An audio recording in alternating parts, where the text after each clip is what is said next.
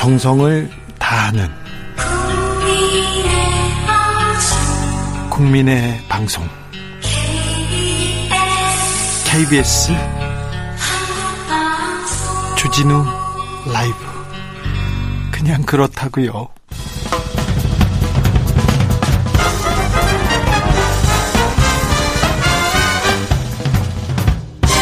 훅 인터뷰 모두를 위한 모두를 향한 모두의 궁금증 훅 인터뷰 이재명 표 정책 기본 시리즈 화제입니다. 원적격인 기본소득에 이어서 기본 주택이 나왔고요. 기본 대출까지 선보였습니다. 또 기본이 나올까요? 해외 언론에서도 주목한다는데요. 이재명 표 기본 시리즈 물어보겠습니다. 이재명 경기도지사 안녕하세요. 네, 이재명입니다.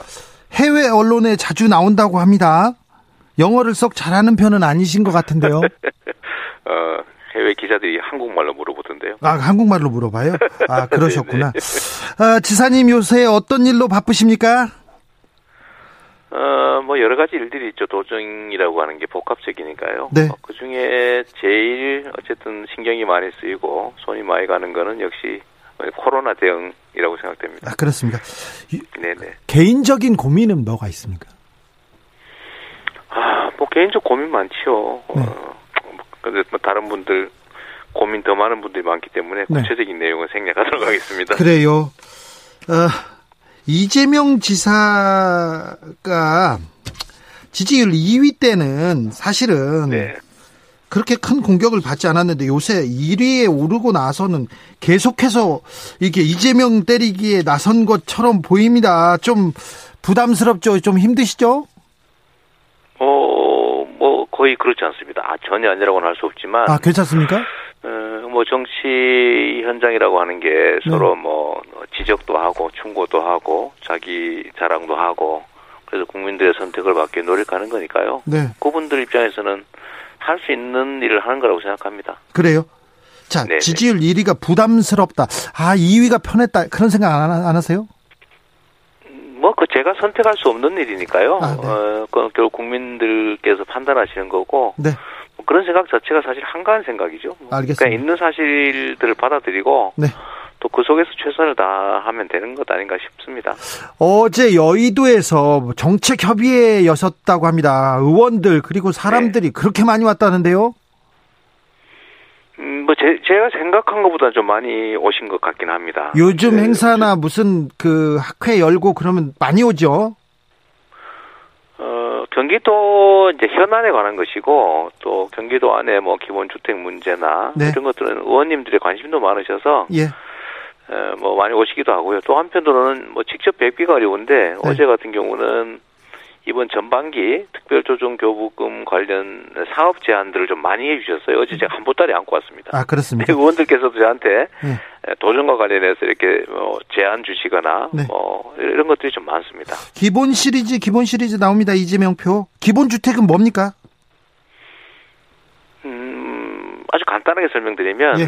우리가 이제 수돗물도 뭐 생수 사 먹는 분도 계시지만 최소한 수돗물은 에, 다 공급하지 않습니까? 예. 그런 것처럼 어, 주택도 사람이 사는데 꼭 필요한 거니까 네. 공공주택을 충분히 공급해서 뭐 굳이 새 집 좋은 집 뭐 개인적으로 사서 사시겠다면 그건 선택하는 것이지만 최저한의 주거는 공공에서 보장해주자. 네. 라는 차원에서 경기도 안에서 지금 3기 신도시를 포함해서 네. 대량으로 신규 주택을 공공 택지 개발을 해서 공급을 하니까 예. 이걸 로또 분양을 하도록 방치하지 말고 예. 어, 적정한 에, 가격으로 임대료를 받고 평생 살 수 있도록 어, 중산층도 입주할 수 있는 그런 주택을. 공급하거나 예. 아니면 뭐 분양은 하되 땅은 분양하지 말고 네. 어, 건축물만 분양을 해서 투기가 불가능하게 하는 게 좋지 않겠냐. 그래서 기본 주택이라고 하는 에, 장기 공공 임대형 또는 네. 에, 주택 토지 임대부 어, 주택 분양형 이런 주택을 원하면 예. 집 없는 사람이기만 하면 역세권 같은 좋은 자리에 중산층도 분양받을 수 있게 해주자, 예. 살수 있게 해주자, 뭐 그런 겁니다. 투기를 막자. 3기 신도시 네. 예정지 그리고 경기도 지역에 이런 아, 기본주택을 지어야 되는데 그런데요 경기도에서 네. 지금 땅 투기가 지금 일어나고 있습니다. LH 직원들이 땅 투기하는 거 아닙니까? 이거 공무원들이 땅 투기하는 거 이건 더 엄벌에 쳐야 될 거 아닙니까? 어, 지금 그 제가 참 좀 전에 또 입장을 하나 내긴 했는데 네. 그 토, 에, 토지 공사, LH공사 직원들이 뭐 공사 직원들은 투자의 자유도 없냐 뭐 이렇게 얘기했다는 보도를 봤습니다. 네. 아, 그런데 사실 그거는 어, 부도, 네, 부도덕한 게 아니고요. 예. 징역 7년까지 처할 수 있는 중범죄 행위입니다. 네. 국민이 위임한 권- 권한을 행사해서 어, 공공의 질서를 유지하고 모두가 더 잘 살 수 있는 길을 만들라고 권한을 부여하고 월급 주었더니 네. 그 권한을 자기 사익을 추구하는 도구로 어, 쓰면 되겠습니까? 예. 어, 역사적으로 보면 공무원들이 질서 유지, 공정성을 유지하는 게 핵심 책무인데 네. 이걸 어기고 이제 그 기득권자들한테 부안해동해 가지고 예. 부정부패하고 부정 저지르고 이러면 나라가 망했어요. 네. 그래서 이 LH 사건은 어, 단순히 그냥 일부 공무원들의 일탈이라고 볼 게 아니고 네. 어, 저는 뭐 징계는 또 당연하지만 에, 직도 박탈해야 되겠지만 형사처벌을 엄중하게 해서 정말로 다시는 국민이 부여한 권한으로 자기 사익을 추구하고 국민들 정말 소외감 느끼고 좌절감 느끼게 하는 거 다시는 못하게 해야 된다고 생각합니다. 경기도 저희 공- 경기도도 지금 저 조사 중이에요. 조사 중입니까? 혹시 우리 또 있나 싶어서 땅 투기. 해보고 자, 자기 그 직을 가지고 땅 투기 한 사람이 있으면 어떻게 하실 거예요? 당연히 직위 해제하고 당연히 파면 조치하고 형사처벌도 엄중하게 해서 다시는 못하게 해야죠. 네. 경기도에선 지금 그 기본소득, 재난 기본소득 10만 원씩 주고 있지요? 네네. 어떻게 되고 있습니까, 지금? 지금 이제 한 달 조금 지났는데 네. 80% 넘게 이제 수령하셨고요. 한 1조 원 넘게 예. 예, 지불이 됐습니다. 한 20%는 현장 지, 지급을 하고 있고요. 예. 제일 좋아하시는 분들은 예. 동네 골목의 소상공인들이세요. 네. 어, 근데 주민들은 이제 내신 세금을 받아서 모두가 어려울 때니까 좀 도움이 됐다고 하셔서 다들 좋아하시고요. 예. 또 이게 아, 소상공인에게 사용돼서 그들을 돕는 효과도 있으니까 네. 어, 자부심도 생기고 연대 의식도 생기고 소상공인들은 매출이 늘어나니까 또 필요한 생산도 유통도 늘어나서 어, 전체 경제가 좋아지니까 만족도가 아주 높은 것 같습니다. 그렇습니까? 제 4차 재난지원금 규모와 대상이 정해졌는데요. 지사님은 어떻게 네. 보고 계십니까? 아, 며칠 전에 저한테 메일이 하나 왔는데 네. 자기가 폐업하려고 그러다가 네. 아, 이 경기도 재난기본소득 10만 원 때문에 다시 좀 괜찮아져서 지금 버티고 있다 이런 걸 받은 일이 있어요. 예. 어, 사실 우리가 한정된 재원을 지출하면 복지 효과도 있고 더군다나 경제 효과도 있게 복합 효과를 내게 하면 좋지 않습니까? 네. 그래서 이번에 우리 그 이낙연 대표님께서도 어, 국가의 명령으로 영업을 못한 경우는 보상을 하고 예. 특별히 손해 많이 피해 많이 본 데는 선별로 지원하고 예. 거의 대부분 피해 보지 않은 사람이 없으니까 보편 지원을 지역 화폐로 해서 경제도 살리고 지원도 하자 이렇게 에, 계획을 하신 걸로 아는데 네. 에, 보편 지원이 이번에 제외되고 나중에 하는 걸로 어, 된것 같습니다. 네. 좀그 점은 아쉽긴 한데요. 네. 뭐 당이 또 당정이 결정했으니까 저도 당원이라는 사람으로서 좀 따르긴 해야 될 테고 네. 어, 다만 좀 어, 안타깝네요. 그렇습니까? 안타깝습니까? 따- 따르지만 안타깝다. 일부 일부라도 보편 지원을 했으면 좋았을 텐데. 그러니까요. 어, 네네. 지사님께서 보편 지원 그리고 기본소득 계속 얘기합니다. 그런데 기본소득 얘기할 때마다 여러 여러 정치인들이 견제구를 심하게 던지는데요. 어떻게 보셨어요? 홍준표 의원께서 왜 이렇게 이재명 지사한테 이렇게 견제하시죠? 어, 뭐 국민들 관심 받고 싶으신가 잘 모르겠는데요. 네. 뭐 저한테도 뭐 전혀 뭐 어, 원인이 없다고 할 수 없으니까 그냥 뭐 충정에 의한 충고다 이렇게 생각하고요. 네. 에, 뭐 저도 뭐 부족한 게 많은 사람이니까 또 되돌아보는 계기도 되고 뭐 좋다고 생각합니다. 유승민 전 의원, 남경필 도지사 계속해서 이재명 지사 비판하는데 왜 아무 말도 안 하십니까? 어 남 지사님도 나오셨어요? 아, 그 전에 나, 아니야, 남, 남경필 지사 말고요. 원희룡 지사님. 아, 아 원지사님. 네. 네, 네, 네. 어, 뭐 그분들이 하시고 싶은 말씀 하시는 건데 네. 저희가 이걸 이제 좀 논리적이고 뭐 합당한 저 지적이면 논쟁의 가치가 있는데 뭐 거의 비난에 가까워서 네. 뭐 논쟁이 아니라 싸움이 될 수도 있기 때문에 네. 에, 뭐 국민들의 판단에 맡기고 네. 에, 저는 그냥 제가 하고 싶은 이야기 또 설명할 거 설명하고 그러고 있습니다. 최문순 강원지사가 기본소득에 대해서 좀 비판적인 입장 내놓은 거는 조금 놀랐습니다. 어떻게 보셨어요? 음, 뭐 본인 입장에서는 본인의 시각으로 문제점을 지적할 수 있고요. 예. 어, 문제를 지적하면 논쟁을 통해서 보완할 수 있기 때문에 좋다고 생각합니다. 그래요? 다만 이제 제가 좀 아쉬운 거는 음, 이걸 이제 어, 우파적 그 신자유주의라고 이렇게 에, 뭐 규정을 하셨던데요. 예. 제가 그래서 아니 뭐 우파 좌파 굳이 따져야 되냐 이게 음. 복지로서 효용성도 있고 또 경제 정책으로서도 유용해서 어, 우리 국민들의 삶에 또 경제 회생에 도움이 되면 뭐 좌파 우파 가리지 말고 해야 되는 거 아니냐 네. 라고 말씀드렸고요.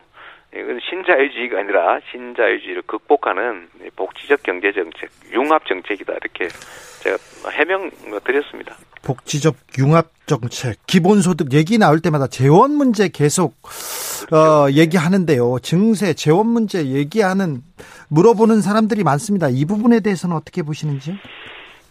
음, 우리나라가 OECD 평균에 비해서 어, 조세 부담률도 낮고 네. 또 사회복지 지출도 절반 정도에 불과하기 때문에 우리는 이제 증세를 하면서 사회복지 지출을 늘려가야 됩니다. 에, 그래서 이제 저복 저부담 저복지에서 중부담 중복지를 거쳐서 네. 북유럽형의 고부담 고복지 사회로 가야 되는데 문제는 지금 방식의 증세를 하게 되면 국민들의 저항 때문에 네. 실제로 증세가 어렵습니다. 예, 무슨 말씀이냐면 네. 예를 들면 지금 현재 정치권에서 논의되는 거 그러니까 코로나 19 때문에 돈을 많이 썼으니까 증세를 하겠다라고 하면 네. 사실 약간 언어적으로 모순이 있습니다. 그래요. 일시적 문제를 해결하기 위해서 예. 구조적이고 장기적인 세제, 그러니까 조세 시스템을 건드렸다. 바꿀 수는 네. 없는 거죠. 예. 그러면 안 되고 그런 경우에는 국채로 해결하고요.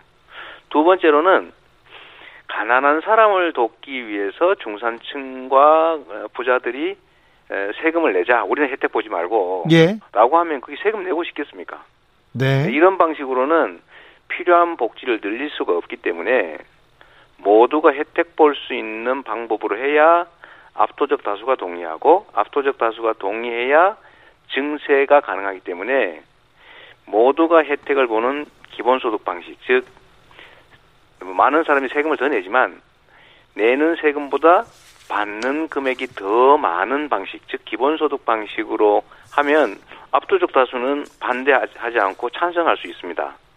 이렇게 해야 우리가 가야 될 고부담 고복지, 즉 증세를 통해서 복지 지출을 늘리는 방식으로 갈 수 있고요. 기본소득도 결국은 어, 세금을 더 많이 내거나 적게 내거나 골- 골고루 공평하게 지역화폐로 지급해서 경제를 살리는 거기 때문에 네. 이렇게 해야 고, 고액 납세자들, 어, 고소득자, 고자산가들이 세금을 내고 경제 성장에 대한 에, 혜택은 고소득자들이 많이 보기 때문에 불만이 적어지죠. 예. 그러니까 제가 이거를 어, 세금을 내지 말고 기본소득 하자는 소리 하는 건 전혀 아니고요. 예. 세금을 내야 되는데 세금을 낼 수 있게 사회적 합의를 하려면 기본소득 방식으로 할 수밖에 없다는 말씀 드리는 겁니다. 알겠습니다. 같이 아, 살자님. 잠깐만 제가 하나만 더 말씀드리면 네. 그러니까 기본소득이 과연 그럼 유용한 정책인지를 검증이 안 된 상태에서 증세해서 하자고 하면 국민들이 동의하기 어렵기 때문에 네. 일단 일반 회계 예산에서 조금만 떼어가지고 네. 1인당 한 50만 원 정도 어, 그러면 25조 원이니까 어, 한5% 정도 국가 예산 비중이 됩니다. 네. 이거 한번 해보고 어 이거 진짜 효과 있다. 그러면 감세 그러니까 지금 우리가 감면해 준 세금이 한 연간 5, 60조가 되는데 예. 그걸 좀 줄여서 어, 기본소득 좀 지급해보고 아 이거 진짜 경제에도 도움이 되고 수, 수요가 늘어서 어, 지속 성장에도 도움이 되고 복지 늘리는 효과도 있고 국민연합 연대에도 도움이 된다라고 인정하면 또 조금씩 증세를 해서 전액 에, 기본소득을 지급해 해서 늘려나가는 거죠. 일단 세 이렇게 하면 실현 가능성이 있다는 겁니다. 일단 세금을 깎아주는 것만 조금 줄여도 예, 시도할 수 있다는 거죠. 네, 일단 세금 깎는 거 줄이는 것도 그 다음 단계고요. 예. 어, 일반 회계 예산을 좀 조정을 해서 절감을 해서 조정하면 연간 된다. 25조 원 정도는 만들어낼 수 있거든요. 네, 5%니까. 네네. 같이 살자님께서 이재명 공산주의자네. 그래도 이런 공산주의자는 존경합니다. 이렇게 얘기합니다. 자, 네. 제가 어, 공산주의자가 아닌 것이요. 네. 제가 이거를 어, 없는 사람 도와주자 또는 나눠 갖자 이런 얘기를 하는 게 아니고 이걸 넘어서서 지원을 하되 네.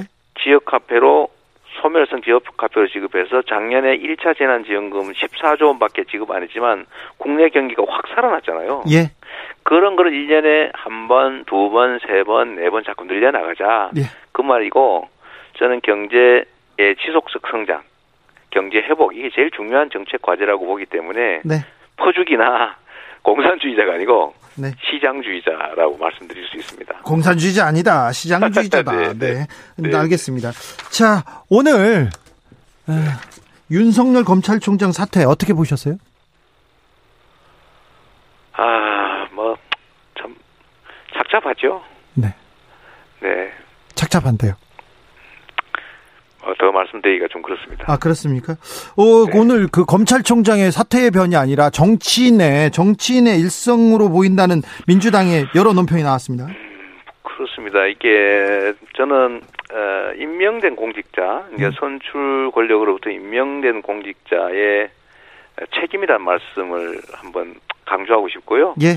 두 번째는 우리 사회의 검찰이 과연 지금의 현 검찰이 과연 어, 국가의 공정한 질서를 유지하고 국민들의 인권을 어, 유지하는데 정말 기여했냐 아니면 있는 제도 덮고 없는 제 만들면서 권력을 행사해온 어, 적폐의 역- 좀 노릇을 하지 않았냐라는 점에 대해서 저는 좀 인식해야 될 것 같고요. 예. 검찰 개혁이라고 하는 큰, 큰 과제를 수행하는 과정에 있는 건데 과연 이게 검찰 개혁이나 아니면 나라를 바로 세우는 일에 도움이 되는 건지 한번 생각해 볼 필요는 있다고 생각합니다. 정치인 윤석열, 대선 주자 윤석열은 어떻게 생각하십니까? 어, 지금 이제 검찰총장이라고 하는 임명직 공무원이었는데 네. 이제 어, 그러니까 그걸 벗어 어, 벗으셨으니까 네. 이제 뭐 어, 한 명의 국민으로서 또 정치적 자유를 이제 충분히 누리시겠죠. 네. 어, 뭐 표현도 충분히 하시고 음, 뭐 어, 결국 정치를 하실 걸로 저희는 이제 판단되는데 잘, 해, 잘 해주셨으면 좋겠다는 생각합니다. 아, 또 응원하시는군요. 잘 하셨으면 아, 좋겠습니다. 응원은 아니고 네. 그, 그런 오해받을 말씀하시고요. 네. 하여튼 어, 세상에는 뭐 입장은 다양하니까 예. 그. 네. 합리적으로 경쟁하고 또 그게 견제와 경쟁이라고 하는 과정을 통해서 국민들에게 도움되는 그런 정치 환경이 만들어지면 좋지 않겠냐 고 생각합니다. 알겠습니다. 몰아가진 않을게요, 이제. 자, 지사님. 네네. 네. 미얀마 사태가 연일 하, 조금 악화되고 있습니다. 지사님께서 미얀마 네. 군부 독재 타도 위원회 관계자분들 모셔서 간담회를 여- 가셨, 가지셨어요? 네 네. 제가 이제 미얀마 상황을 이제 멀리서 이렇게 보고 있으니까 네. 어, 80년 광주가 딱 떠올랐어요. 예. 에, 뭐 흐름이 거의 똑같은 것 같습니다. 그러니까요. 에, 그래서 어, 거기서 또 살상이 벌어지고 있고 예. 또 군부의 그런 잔혹한 에, 또는 반민주적 행태, 반인도적 행태가 벌어지고 있는데 우리가 직접 뭐 할 수 있는 건 없지만 그래도 국내에 미얀마인들이 한 2만 5천 명 정도 와 계시고요. 예. 또 그분들이 또 원해서 우리가 뭘 할 수 있느냐고 제가 저도 물어봤습니다만 뭘 직접은 못 하더라도 관심 갖고 지켜봐 주, 는 것만도 도움이 된다고 해서 제가 이 그 백지장 한 장에 맞드는 심정으로 예. 어, 제가 간담회 자리를 마련했고요. 예. 어쨌든 미얀마가 빨리 민주적인 체제가 복귀되고 또 그런 살상 행위들이 또좀 중단되고 다시는 그런 어, 정말 주권자를 주권자가 준 총으로 살상하는 그런 일은 다시는 없었으면 좋겠다는 생각합니다. 1980년 광주에 봄이 있을 때, 광주 민주화 네. 운동이 있을 때, 이재명은 어디에 있었습니까? 저는 그때 오리엔트 주식회사에서 예. 그 일하고 있었습니다. 어, 그런데- 일하고 있으면서 예? 노동자였는데 그 광주 민주화 운동이 이재명의 삶에 큰, 큰 좌표를 던져주기도 했지 않습니까? 그 얘기를 네. 하셨지 않습니까? 제가 80년부터 81년까지는 어, 이 광주의 폭도들이 북한군하고 그 이렇게 같이 이렇게 몰려다니면서 네. 폭동을 일으켰다고 제가 알고 있었어요. 아, 그, 그. 제 입으로 광주 시민들을 비난했는데 제가 대학 가서 보니까 그게 전혀 아닌 거예요. 예. 뭐 완전 반대여서 제가 2차 가해에 참가했다, 참여했다는 가세했다는 생각이 들어서 너무 죄책감이 많이 들었습니다. 네, 그러다 제가 제 인생을 좀 공자 노동자를 벗어나서 잘 먹고 잘 살아야지 해서 어, 사회, 사회의 비정상적인 거를 좀 고쳐서 공정한 고 합리적인 세상을 만들어야 되겠다라고 해서 제 인생 좌표를 바꾸게 됐죠. 아, 그래요? 그래서 제가 광주에 대해서 각별한 또 뭐 관심이 있고 네. 또 제가 광주는 제가 사회적으로 생물적으로가 아니라 사회적으로 다시 태어나는 계기가 됐기 때문에 예. 광주를 사회적 어머니라고 부르는데 제가 미얀마를 이번 보니까 딱 광주 민주화 운동 상황 또 광주 쿠데타 군사 쿠데타 상황이 딱 그대로 또 오버랩돼서 제가 네, 똑같이 만나서. 네, 뭐 대화를 하게 됐죠. 그래서 또, 또 안타깝습니다. 네. 빨리 네, 네. 미- 민주화의 봄이 더 이상 희생이 없어야 될 텐데요. 네. 네, 네. 어, 뭐, 오늘 말씀 감사합니다. 네, 감사합니다. 네, 지금까지 이재명 경기도지사였습니다. 정치 피로, 사건 사고로 인한 피로, 고달픈 일상에서 오는 피로. 오늘 시사하셨습니까? 경험해 보세요. 들은 날과 안 들은 날의 차이. 여러분의 피로를 날려줄 저녁 한 끼 시사. 추진우 라이브.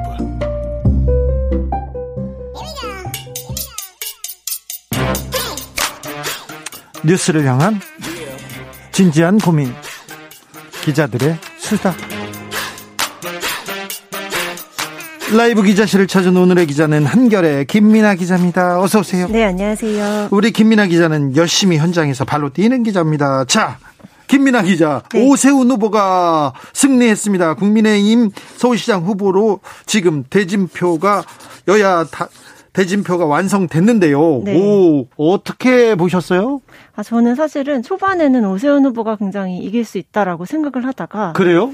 네, 막판에 나경원 후보 쪽에서 굉장히 좀 바람이 부는 거 아닌가 이런 추측을 하고 있었거든요. 오, 반대로 보는 거 아니에요? 네, 근데 오늘 결과가 이렇게 딱 나온 거 보니까 네. 초반에 저의 생각이 맞았다. 그냥 이렇게. 아, 그래요? 네.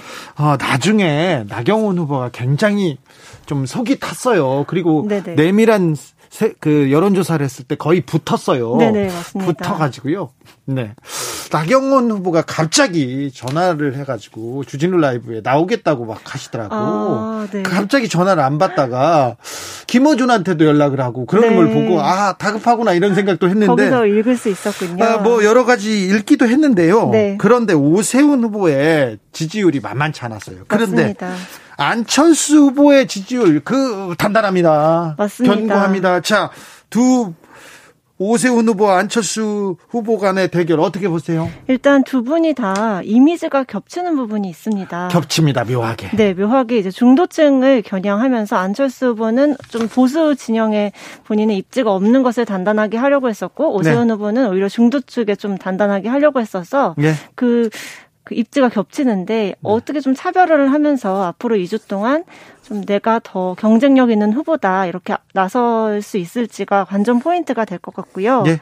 또 아무래도 룰, 룰 가지고 많이 좀 싸우게 되지 않을까 예상을 해봅니다. 벌써 룰 가지고 지금 뭐 음, 울그락불그락 하고 있어요. 맞습니다. 처음에 여론조사 100%로 하는 건 당연하다라는 입장이었었는데 네. 국민의힘에서는 또 다양한 좀 선택지를 가지고 나오고 있습니다. 네. 뭐 배심 원제 이런 것도 얘기를 하고 있고 또 뭐 아니 처음에 여론조사로 하기로 했잖아요. 네, 근데 이제 미국식 오픈 프라이머리를 도입해야 된다 이런 얘기가 슬금슬금 나오기 시작하고 있거든요. 왜 그러냐면 여론조사 100%로 하면 지금 여론조사만 보면 여론조사로 하면 안철수 후보가 무조건 이기고 맞습니다. 당원조사로 하면 오세훈 후보가 무조건 이기고 뭐 맞습니다. 네. 그렇기 때문에 이제 본인의 후보들한테 유리한 룰을 짜기 위해서 굉장히 머리를 굴리고 있는 것이죠. 네. 어떻게 해서 좀 딜이 될지가 관건이 될 것 같습니다. 오호, 자, 대역전극을 쓰고 울먹였다 이런 기사가 나왔는데 오세훈 후보가 오늘 울먹였어요? 네, 오늘 울먹이면서 뭐 10년 동안 자기의 마음속에 있던 죄책감과 책임감을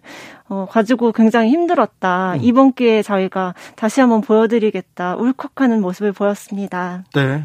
자, 단일화 시기는 언제쯤 될까요? 일단 18일에서 19일이 이제 후보자가 등록하는 기간이거든요. 네. 그때 이제 등록을 하는 사람이 야권의 후보가 될 수가 있겠죠. 예. 근데 이제 그때가 1차 단일화의 시기가 될 수 있을 것 같고 그때 만약에 성사가 안, 안 되면, 되면 그래도 네, 그러면 이제 뭐 투표지가 찍히는 29일 네. 또뭐 사전 투표가 시작되기 전인 다음 달 2일까지도 미뤄질 수는 있습니다. 아, 빨리 그 단일화 이 룰을 만들고 단일화로 가야 될 텐데 사실 시간이 많잖아요. 맞습니다. 오세훈 후보 쪽에서는 이제 1차 경선에서 본인이 2등을 하다가 1등으로 역전을 한 거기 때문에 시간만 좀 더 있으면 자기가 안철수 후보도 역전할 수 있다. 좀 네. 자신만만한 상황이고. 아, 오세훈 후보의 자신감 지금 충전했습니다. 충전했어요. 네. 반면 에 이제 안철수 후보는 지금 본인이 이기고 있으니 얼른 단일화를 해서 승기를 잡고 야권의 바람을 일으키겠다 이렇게 좀 주장을 하고 있습니다. 안철수 후보한테 힘을 실는 사람들이 좀 있어요. 네네. 어, 당 밖에 국민의힘 당 밖에 있는 뭐 어, 홍준표 의원이라든지 다른 인사들 계속 뭐 조순 전 서울시장도 만났죠. 김현철, 김영삼 대통령 대통령, 아들도 아들. 봤죠. 예. 김동길 교수, 반기문 전 총사 유엔 사무총장 막 이렇게 많이 만났잖아요. 바깥에서. 당 밖에서도 지지세가 있는데 당 안에서도 안철수에 대한 지지세 만만치 않습니다. 맞습니다. 이게 묘하게 겹쳐지는 게 반 김종인 위원장 정서가 예. 친 안철수로 약간 표현이 되는 게 없지 않아 있는 것 같습니다. 그런데 오세훈 후보가 당선됐기 때문에 오세훈 후보한테 국민의힘에 당심이 이렇게 쏠릴까요? 아무래도 초반에는 나경원, 뭐 오신환, 조은희로 나눠져 있던 표심이 오세훈 후보한테 쏠릴 거는 같습니다. 네. 그래요? 앞으로 2주 동안 그 단일화 하면서 뭐 토론도 할 수 있겠고 여러 네. 뭐 행보를 보이겠죠. 현장도 많이 가고요. 그러면서 두 후보 중에 누가 실수를 덜 하느냐가 좀 또 관건이 되지 않을까 생각이 됩니다. 오세훈 후보가 이게 스포트라이트라고 하지 않습니까? 주목을 확 받아야 되는데 그래서 이, 어, 이 당선 효과를 봐야 되는데 오늘 네. 스포트라이트는 윤석열 검찰총장한테 갔습니다. 맞습니다. 자, 윤석열 총장이 사의 표명했어요. 네. 국민의힘에서 더 주판화를 더 많이 골리고 있는 것 같습니다. 일단 제가 딱 처음에 기억에 났던 게 김종인 위원장이 별의 순간을 얘기하면서 어. 윤석열 총장의 결단할 시기가 다가오고 있다 이런 말씀을 이 올해 초부터 계속 하셨거든요. 올해 초부터 계속 그래서 그래서 여쭤봤습니다. 네. 오늘 윤석열 총장 그만뒀던데 어떻게 보셨냐 이랬더니 뭐 앞으로 어떤 행보를 갈지 지켜보겠다 이 정도로 말을 아끼시더라고요. 아끼네요. 예. 네. 일단 당 입장에서는 입당을 한 것도 아니고 사실 야권의 대선 주자들을 주- 대선 주자들의 표를 좀 갉아먹는 측면도 있었기 때문에 네. 앞으로 행보를 좀 지켜보면서 유리한지 불리한지를 따져보려고 하시는 것 같았습니다. 국민의힘에서 아 변수가 생겼다 해서 좋아하는데 좋아할 것만도 아니에요. 왜 네. 그러냐면 국민의힘에는 후보 뭐 대선 주자급 후보가 없는데 그 당 밖에 있는 윤석열 후보가 윤석열 후보라고 하면 안 됩니다. 네. 오늘까지는 총장입니다. 네네. 윤석열 총장한테 국민적 지지세가 있지 않습니까? 맞습니다. 국민의힘 지지자들이 윤석열 총장을 지금 전 총장을 꼽고 있어요. 맞습니다. 이 부분에 대해서 좀 약간 좀 복잡할 것 같아. 복잡한 생각이 들것 같아요. 네. 당의 공식 입장은 약간 그렇게 거리를 두는 모습이었는데 공식 입장 뭐라고 했어요? 다- 공식 입장은 이제 뭐 지켜보겠다 이 정도였는데 네. 당의 의원들은 네. 윤석열과 함께 싸우겠다 굉장히 급진적인 발언이 많이 나왔습니다. 누가 함께 싸우겠다고 한 사람 누구예요? 정진석 의원인데요. 이분- 윤석열과 함께 민주주의 파괴에 맞서 싸우겠다. 또 뭐라고 했어요, 이분이? 네, 그러시면서 뭐, 어, 국- 동네 건달의 가랑이 밑을 기어간 한심보다 더 굴욕을 참아온 윤석열이다. 네. 오늘 문재인 정권이 자행해온 법치 파괴, 헌정유린, 권력 부패의 실상을 몸으로 증언했다. 네. 굉장히 네. 광- 과격한 얘기를 했는데 정진석 네, 의원하고. 윤석열 총장하고 사이가 가까운 사이예요. 고향이 옛날에 예. 예, 알고 있습니다. 옛날부터 사이가 좀 가까웠다고 합니다. 그리고 또 다른 분들도 얘기했어요. 대변인은 뭐라고? 네, 대변인도 오늘 논평을 내서 일단은 문재인 정부에 대한 비판의 목소리를 냈는데요. 뭐 정권 폭주를 막을 마지막 브레이크가 없어지는 셈이다. 정권의 썩은 부위를 도려낼 수술용 메스가 없어지는 것이라면서 참담하다라고 밝혔습니다. 참담하면서 일단 윤석열 총장이 어, 검찰총장직을 던진 거에 대해서는 약간 좀 반기는 기색이 있습니다. 야권에서 국민의힘 쪽에서 국민의힘에서는요. 윤석열 총장 변수와 더불어 LH 임직원 투기 이걸 가지고 이걸 가지고 맹공을 가고 있습니다. 맞습니다. 또 4월 7일 재보궐 선거가 부동산 선거라고 좀 규정이 돼 있지 않습니까? 이쪽은 자꾸 부동산 얘기를 하고 싶어요. 네, 그렇기 때문에 이제 이게 여당의 악재로 작용할 수 있다라고 보고 있는 것이죠. 네. 그래서 그래서 뭐라고 어찌 하겠다는 거예요? 국정조사 한다고 합니까? 맞습니다. 오늘 조호영 국민의힘 원내대표가 의원총회를 마친 다음에 대대적인 국정조사가 필요하다. 네. 뭐 과거 LH 수장이던 변창흠 현 국토부 장관이 조사를 할 일이 아니다. 뭐 모럴 해저드가 그게 다랬다. 어떻게 고양이한테 생선을 맡기겠느냐 이런 취지의 발언을 계속했고요. 네. 그리고 오늘 국토교통위원회 소속 의원들은 직접 시흥을 찾아 나섰습니다. 시흥으로 갔어요? 네, 현장을 둘러보면서 일단 시, 흥 이렇게 현장을 둘러보면서 사진 찍고 맞습니다. 그걸 뉴스에 태워야 돼요. 네 네. 그래서 이제 좀 여론을 몰아가겠다는 의지를 보인 거고 이러면서 이제 고리로 삼았던 게 부동산 대책을 전면 재검토해야 된다 이렇게 요구를 하고 나섰습니다. 네. 또 안철수 국민의 당 대표는 이제 서울시장 선거 출마하니까 더 강한 발언을 했는데요. 투기 이익을 모두 환수해서 코로나19로 피해를 본 국민한테 지원하자라고 제안을 하기도 했습니다. 예. 자, 일단 부동산 선거로 치르고 싶은 게 국민의힘의 바람인데요. 네. 윤석열 총장의 사퇴 이 부분이 이 이번 재보궐 선거에 보탬이 된다고 보고 있나요? 아닌가요? 국민의힘에서는 오늘만 봐도 이슈를 굉장히 다 잡아먹었 잖아요. 네. 오늘 굉장히 오세훈 후보, 그러니까 서울시장 후보로 최종 후보가 된 분이 스포트라이트를 받았어야 되는데 정말 신문에 굉장히 뒷면에 네. 보도가 될 예정인 것으로 알고 있습니다. 그렇죠. 스포트라이트를 뺏어간 거죠. 윤석열 네. 총장은 또 이제 대선이 1년 정도 남았기 때문에 입당을 바로 하기보다는 제3지대에서 좀 세력을 규합을 하고 좀 자신의 존재감에 부각하려고 할 것이라고 예상이 많이 되는데 그러면은 국민의힘한테 크게 도움은 안 되지 않을까 이렇게 예상해 봅니다. 아, 윤석열 총장이 뭐 입당을 할까요? 박근혜 그렇죠. 전 대통령을 구속시킨 사람이고 이명박 전 대통령을 구속시킨 사람 아닙니까? 맞습니다. 입당을 하면 좀 몸값이 확 떨어지지 않을까 이렇게 추측이 많이 되고 당 내에서 네. 윤석열 총장을 지지하는 새도 있지만 아, 반대하는 사람들도 좀 있죠. 일단 대선 주자급들은 다 경계를 하고 있습니다. 아하, 대선 네. 주자급들은요? 일단 오늘 또 홍준표 무소속 의원은 네. 윤석열 지금 그만두면 안 된다 이렇게 굉장히 메시지를 냈다가 왜요? 뭐 이제 문재인 정부의 수사할 게 얼마나 많이 남았는데 벌써 나오느냐라는 취지였습니다. 그래 놓고요. 그래 놓고 이제 나오니까 뭐 응원하겠다 이렇게 좀 간단한 메시지를 추가로 나, 내셨더라고요. 네. 어쨌든 본인들한테는 경쟁자가 될 게 거의 확실하기 때문에 네. 마냥 기뻐할 수는 없는 상황인 것이죠. 나경원 후보는요, 이제 뭐 한대요? 아, 좀 당분간 생각을 하고 좀 추이를 살핀 뒤에 당권을 노리지 않을까 이렇게 조심스럽게 예측을 해봅니다. 당권을 노린다고요? 아, 벌써 그런 얘기가 나와요? 어, 일단은 그, 어, 야경원 의원 캠프 쪽에 네. 전직 의원들이 굉장히 많았던 많이 가죠. 이번에 대거 글로 몰려갔잖아요. 네, 그게 어떻게 보면 힌트이지 않았을까 이런 생각을 해봤거든요. 네. 아, 선거가 끝나자마자 대, 당권을 노리지 않을까. 오호, 정치인들은 정말 아, 에너지가 대단한 맞습니다. 것 같아요. 비대위 제재 끝나고 나서 어떻게 될지도 좀 네, 관심을 가져보면 재밌을 것 같습니다. 그렇겠습니다. 지금까지 발로 뛰는 기자 한결의 김민아 기자였습니다. 감사합니다. 교통정보센터 다녀올게요. 공인혜 씨.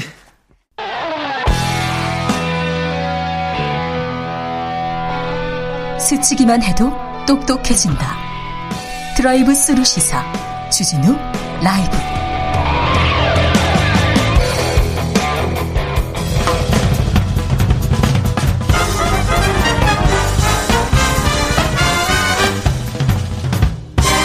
훅 인터뷰. 훅 인터뷰 이어가겠습니다. 서울시장 재보궐선거 시계 빠르게 돌아가고 있습니다. 국민의힘에서는 오세훈 후보를 결정하고 단일화, 안철수 후보의 단일화 아, 나섰습니다. 여권에서는 박영선 후보가 민주당 박영선 후보가 조정훈, 김진애 후보와의 단일화 차례로 한다고 합니다.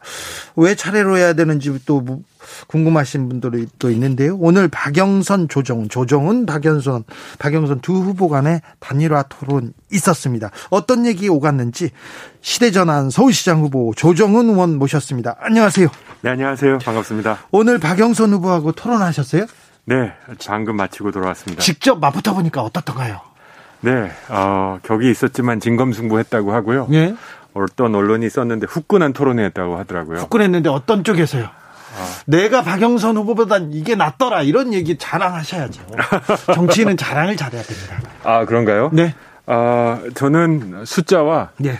아 민심을 가지고 공격했다고 생각하고요. 예. 어, 이제 부동산 가격이 조금 올랐다. 전혀 아니다. 분노하고 있다. 예. 시민들이 분노하고 있다. 네. 소득주도 성장으로 이 정부를 이끌어 가신다고 했지만 불로소득주도 성장이 되고 있다. 네. 그래서 부동산 문제에 대해서는 어, 실수를 인정해야 된다. 네. 그리고 소상공인 분들에 대한 정책 그리고 주사일제에 대한 정책들 어, 정말 아주 재밌고 진지한 시간이었습니다. 재밌고 진지했는데 잘했습니까? 이겼습니까? 전 이겼다고 생각합니다. 아, 그래요? 네. 알겠어요. 저희 지지자분들께서 네. 이겼다고 하셨습니다. 박영선 후보의 장점은 뭐라고 보세요? 박영선 후보님은 큰 골리앗 같으세요. 음. 특히 방송을 오래 하셨지 않습니까? 네. 아, 눈동자가 흘리, 흔들리지 않으세요. 네. 분명히 흔들리셔야 될 상황에서도. 네. 그래서 제가 아, 역시 방송을 오래 한 그 내공이 있으시다. 아, 그런 생각이 들었습니다. 네, 그렇습니다. 큰 칭찬은 아닌 것 같습니다. 자, 박영선 후보의 단점. 네, 내가 박영선보다 이게 낫지. 이런 게 있습니다. 저는 진정성이 있다고 생각합니다. 진정성이요? 그렇습니다. 진정성은 잘 몰라줘요, 국민이. 아, 아니요, 귀신같이 알아채실 겁니다. 아, 그래요? 네. 그리고 또 한 가지는 저는 정책이, 어, 저는 현실적이라고 생각합니다. 예. 아까 이제 부동산 얘기도 했지만 30만 채를 짓겠다고 하셨거든요. 네. 그리고 제가 장난감 레고냐라고 질문했습니다. 아이고, 네. 네. 1년 6개월 동안 1년 3개월이죠. 예. 30만 채 중에 한 채도 못 짓습니다. 아, 그래요? 어떻게 1년 3개월 동안 아파트를 30만 채 질 수 있겠습니까? 하나도 못. 아, 그럼 박영선 어, 후보의 부동산 정책이 좀 문제가 있다고 보시는 건가요? 네, 두 가지. 다른 후보들도 다 30만 채, 60만 채 막 다 얘기했는데요. 그렇죠. 마치 뭐 바꾸 더블이죠, 지금. 예. 아니면 말고식인데요. 네. 1년 3개월 2022년 6월 달 임기 마칠 때 네. 그분들 아파트 한 채도 못 짓고 나온다. 지금 시작해서는 네. 전 생각합니다. 예. 아, 두 가지 문제가 있습니다. 부동산 정책은 어떻게 하면 안정적으로 하, 가격을 하락시킬 것인가. 두 번째는 집 없는 분들에게 어떻게 집을 제공할 것인가. 이 질문이지 않습니까? 네. 제가 질문 드렸습니다. 30만 채 다 짓는다고 인정하지요. 근데 서울에 200만 무주택 가구, 경기도에서 서울로 오고 싶어서 대기하는 또 200만 무주택 가구, 예. 400만 무주택 가구가 있는데 30만 가구, 30만 채 지어서 어떤 기준으로 나눠줄 거냐. 네. 아직 답이 없으시더라고요. 예. 그러면 그런 것들 저는 좀 따져보면 따져볼수록 아, 조금 더 준비하셔야 되겠다. 이런 생각이 들었습니다. 그래서 조정원 후보의 현실적인 부동산 정책은 뭡니까? 짓지 않고 삽니다 아파트입니다. 짓지 않고 단다. 네. 기존에 있는 아파트들을 예. 사들이겠다는 겁니다. 아, 서울시에서요? 서울시 SH공사가. 네. 1년 동안요? 아니요. 계속. 계속해서요? 제가 서울시장으로 임기 있는 한 네. 아, 산다. 그랬더니 물어보시더라고요. 결국 세금 아니냐? 예. 아닙니다. SH를 주식시장에 상장시키겠습니다. 아, 상장을 해서요? 그렇습니다. 음. 지금 여러분들 뭐 해외 주식도 투자하지 않습니까? 예. 주식시장에서 부동산에 대해서 관심 있으신 분들은 SH 증국 주식을 사시면서 네. 어, 또 SH는 강남 3구뿐만 아니라 마용성 가장 주택 선호하는 지역의 주택을 적극적으로 사서 저렴한 가격으로 전세 월세를 드리도록 하겠습니다. 아유, 상장, 주식 상장 나왔습니다. 이건 좀 신선한데요. 자, 후보님, 어, 김종인 비대위원장도 만나고요. 권은희 국민의당 원내대표도 만났습니다. 그래서 제3지대로 가는 거 아니냐, 야권으로 가느냐, 이렇게 했는데 결국 법력권 단일화에 참여했습니다. 그 이유는 뭔가요? 네, 어, 제3지대 단일화를 출마한 다음날 그냥 뜬금없이 제안받았습니다. 예. 권 의원이 제 방에 그냥 약속 없이 오셔서 아 그냥 오셔서 네 물어보셨죠. 저는 관심 있었습니다. 단 정책 경영의 장애 만들자. 정책과 비전으로 승부해 보자. 네. 라고 제안했는데 답변은 아니다. 이번 선 이번 선거는 문재인 정부 심판 선거다. 네. 그래서 제3지대에서 이긴 사람은 반드시 국민의힘 후보와 단일화를 해야 된다는 약속을 해야 껴주겠다. 안철수 후보 측에서 그렇습니다. 그래서 안 됐군요. 그게 말이 됩니까? 이건 뭐 우리가 마이너 리그라는 뭐 고백입니까? 중간 정거장입니까? 네. 아, 저는 이번 선거는 어, 유능한 행정가를 뽑는 선거라고 정의하고 네. 저같이 신생 정당의 의원들도 의원 후보가 뛰어나온 이유도 어, 구도가 아닌 정책으로 신선함으로 승부했을 때 우리 유권자 여러분들이 반응해 주실 것이다라는 네. 생각으로 나왔거든요. 네. 법여권 단일화가 열렸어요. 그래서 김진애 후보, 열린민주당 김진애 후보, 박영선 후보 이렇게 세 명이 후보 단일화를 하는 줄 알았는데 김진애 열린민주당 후보가 아니다. 조정훈 후보하고 먼저 해라. 그러면서 본인은 또 국회의원직도 사퇴했지 않습니까? 국회의원직 사퇴가 진정성을 보여주는 거다 이런 시각이 있는데 이 부분에 김진애 후보의 행보에 대해서는 어떻게 보시는지요?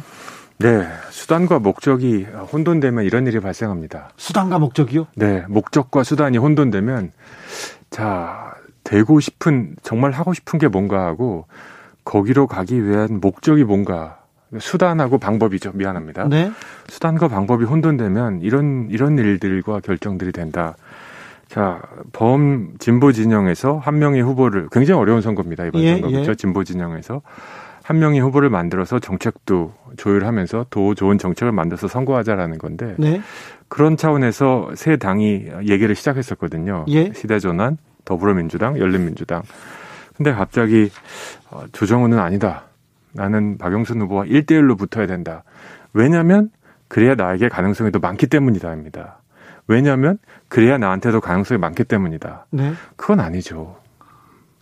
정말 하고 싶은 게 서울시장이 되시는 겁니까? 아니면 서울시장이 돼서 뭘 하고 싶은 겁니까? 저는 이 문제는 수단과 방법이 혼돈된 상황이고요. 매우 안타깝습니다. 그래요. 지금이라도 지금 어느 게 보면 너무 열차가 이미 출발했죠. 그리고 네. 그 열차는 이미 만석이고요. 지금이라도 그러면 삼자 단일화를 해서 정책 대결을 하고 어, 단일화를 이루는 게 훨씬 낫다 이런 생각이신 건가요? 저는 범진보 진영으로 주장을 하시고 또 도시 전문가로서 김 후보님이 갖고 있는 좋은 정책들도 인정합니다. 네. 토론회도 이미 한 번 했고요. 예. 100분이나 했습니다. 네. 그 과정에서 여러 가지 의견 조율을 해 나가고 있었는데 두 분께서 다- 단일화를 위한 토론도 했습니다. 그렇습니다. 김진애 그 후보와 조정훈 후보가 그런데 가다가 좀 섰어요. 그렇습니다. 이 열차를 제가 세운 건 아니거든요. 어, 김진애 후보님이 토론하자 그래서 제가 일정 맞춰서 했고요. 네. 열린민주당 당사에서 했습니다. 그것도 네. 재밌게 끝났습니다. 티카티카 하면서 네. 토론을 답게 끝냈고 근데 갑자기 조정훈 의원과는 할 수 없다. 저는 당황스러울 뿐입니다. 그 이유가 뭡니까? 그 이유는 조정훈 의원과 어, 더불어민주당은 한 몸이다라고 생각하는데 저는 시대전환의 당 대표인데 어떻게 한 몸이라고 보시는지 그리고 저는 아무리 생각해도 내가 박영선 의원하고 박영선 후보죠 죄송합니다 1대1로 붙어야 나에게 가능성이 많다라는 판단이었지 않으셨을까 합니다. 네. 음, 오늘 토론회 시작되는 시점에, 오늘 후보 토론회 시작되는 시점에 윤석열 검찰총장이 전격 사의를 표명했는데, 아, 여기, 이 부분은 어떻게 보셨어요? 전 못 봤습니다 토론회 하느라고 네. 어 다만 지금 저는 좋고 권력- 좋았습니다. 네. 네, 권력 구조 개편에 대해서 어, 권력이 집중되고 오래 가면 부패할 수 있죠. 예. 어, 검찰도 경찰도 네. 모든 권력이 그렇죠. 그런 차원에서 저는 권력 구조를 분산하는 데는 원칙적으로 찬성합니다. 네. 윤 총장의 사의 표명이 오늘 이루어진 것은 여러 가지 시사점과 뭐 정치적인 의미가 있지 않았나 싶고요. 예. 질문이 이런 질문이 들었습니다. 우리 대한민국이 검찰 출신 대통령을 받아들일 준비가 됐을까? 네. 지금 대통령과 검찰이 권력 분립이 안 된다고 이렇게 주장하시는데 예. 검찰 출신 대통령이 되면 권력 분립이 어떻게 될까? 재밌는 질문 아닙니까? 어, 네. 잘 모르겠습니다. 아, 사실상 정계 진출을 선언하신 게 아닌가 싶은데요. 네. 뭐 아직 결정은 안 하셨으니까 공식적으로 네. 지켜보겠습니다. 지켜봅니까? 네. 5374님께서 SH공사를 주식시장에 상장한다는 말씀이 호기심이 생깁니다. 투표 자격은 없지만 상정하신다면 주린이로서 매입은 가능하겠는데요. 얘기하는데 지금 여기에 또 반응하시는 분들이 많습니다. 자, 이재명 경기도지사가 기본소득, 기본주택까지 계속 기본 시리즈를 내고 있는데 이 부분은 어떻게 보셨는지요? 예, 기본 시리즈가 인기 있는 건 이유가 있습니다. 왜냐하면 우리 사회에 갖고 있어야 될 소득의 기본, 그다음에 주택의 기본이 지금 갖춰지지 않은 거거든요. 네. 서울만 봐도 어, 서울 가구의 반 이상이 집이 없습니다. 네. 그래서 기본을 제공해드리겠다는 말이 되고요. 다만 여러 가지 논쟁이 정책이 숙성된 다음에 객관적 데이터와 자료를 갖고 논쟁이 되는데 네. 이제 대선 후보들 지지하는 대선 후보들이 다르니까 저 사람이 저 얘기를 해서 난 무조건 반대. 네. 저 사람은 저 얘기를 해서 난 무조건 찬성. 정치권은 그렇죠. 네. 이러면 안 됩니다. 아, 그래요? 이러면 피해는 올고지 우리 국민들에게 돌아가지 않습니까? 네. 네. 좋은 건 인정하고 받고 그리고 더 좋은 정책을 만들어내면 되지 않겠습니까? 네.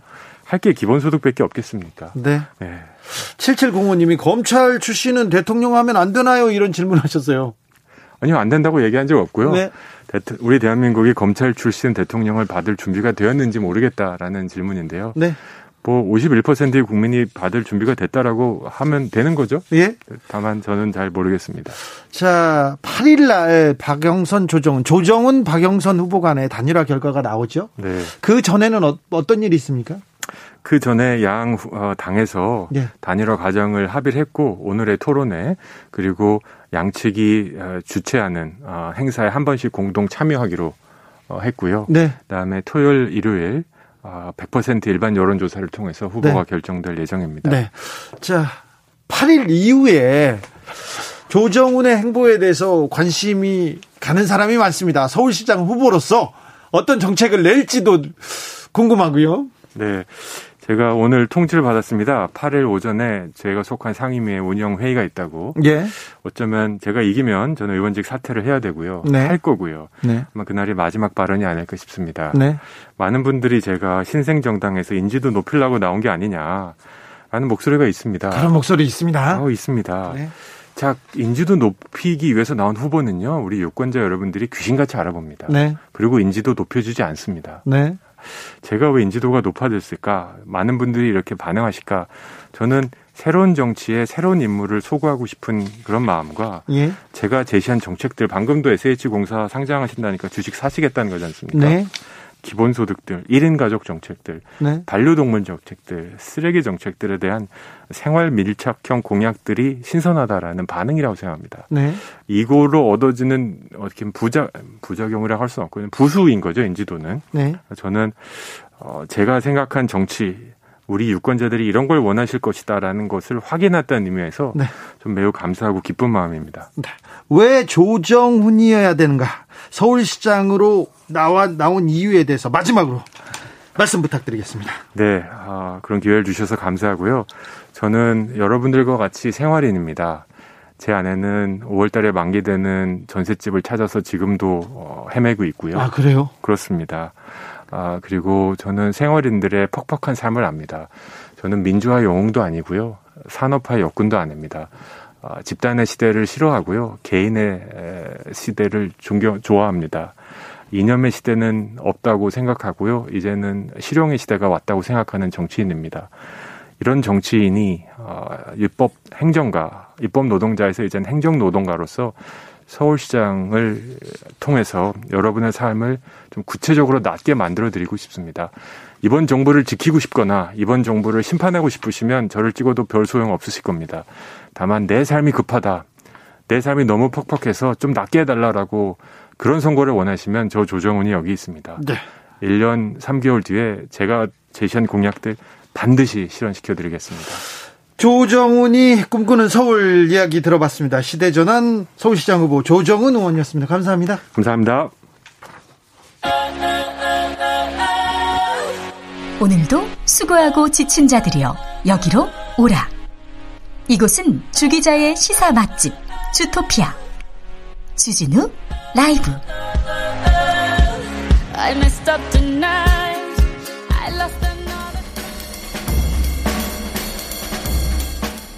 느낌 가는 대로 그냥 고른 뉴스 여의도 주필 루브르 박물관 비너스상 물난리에 피난 간다 한겨레 기사입니다. 아, 루브르 박물관의 비너스 기억하시죠? 밀로의 비너스.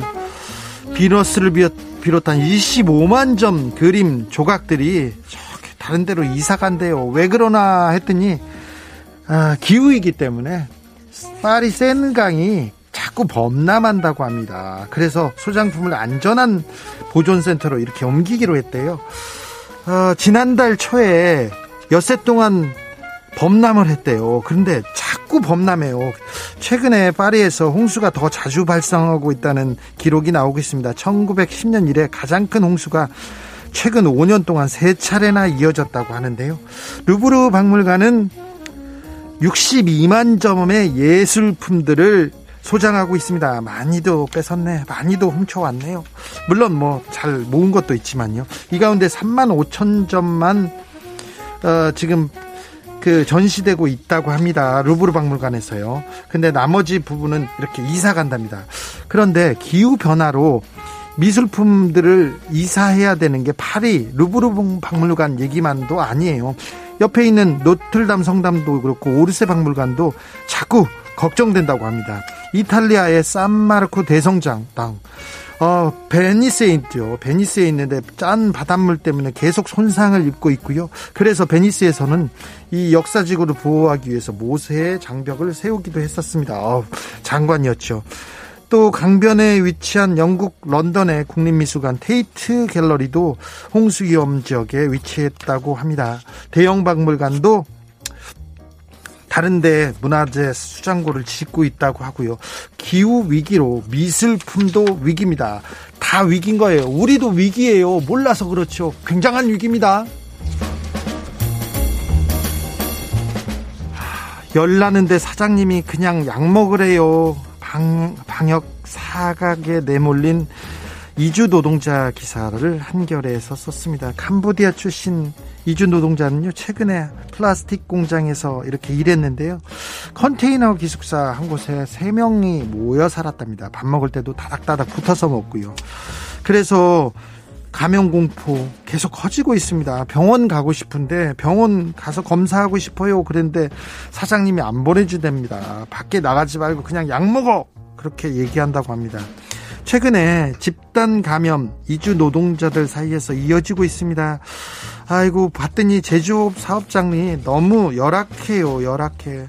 지난번에 보세요. 공장 기숙사나 비닐하우스에서 10명씩, 10명씩, 20명씩 이렇게 같이 생활하는 사람들 있지 않습니까? 이 취약한 구조 때문에 자꾸 집단 감염 이어집니다. 그래서 정부가 미등록 이주 노동자들한테도 검사를 무료로 해주고 있다고 합니다. 단속도 안 해요, 최근에.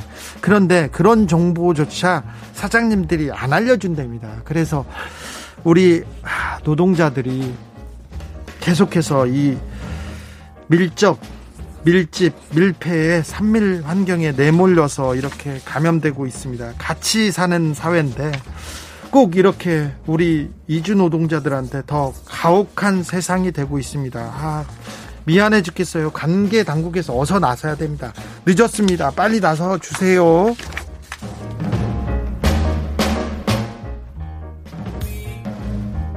값 벌려고 101세 이력서 내고 대박난 할머니 서울신문 기사입니다.